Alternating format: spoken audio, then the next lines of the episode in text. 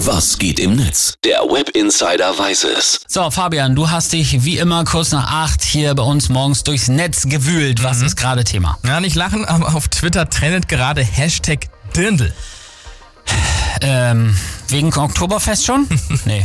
Also ich will es nicht ausschließen, aber es geht eher um den bayerischen Empfang des US-amerikanischen Präsidenten und des französischen Staatschefs anlässlich des G7-Gipfels, der Ja. gerade ist.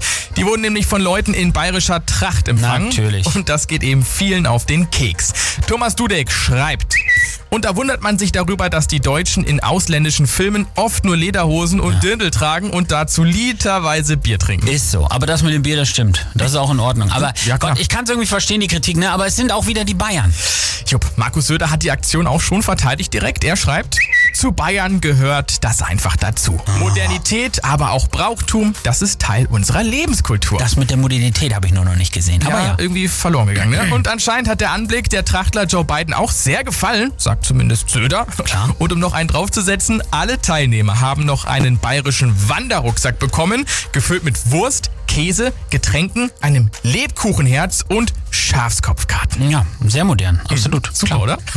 Tja, es gibt auch viele, die Markus Söder zustimmen. Das sind dann halt aber auch alles eher Bayern. Natürlich. Der Rest sieht das eher kritisch, weil die Bayern sich mal wieder als die Deutschen darstellen. Ja. Oder sie finden es einfach lächerlich. So wie Quentin Lichtblau, der schreibt. Bayern ist so viel mehr als nur Lederhosen und Dirndl. Es gibt zum Beispiel auch die Stadt mit den höchsten Mieten und ein Volksfest mit eigenem Kotzhügel.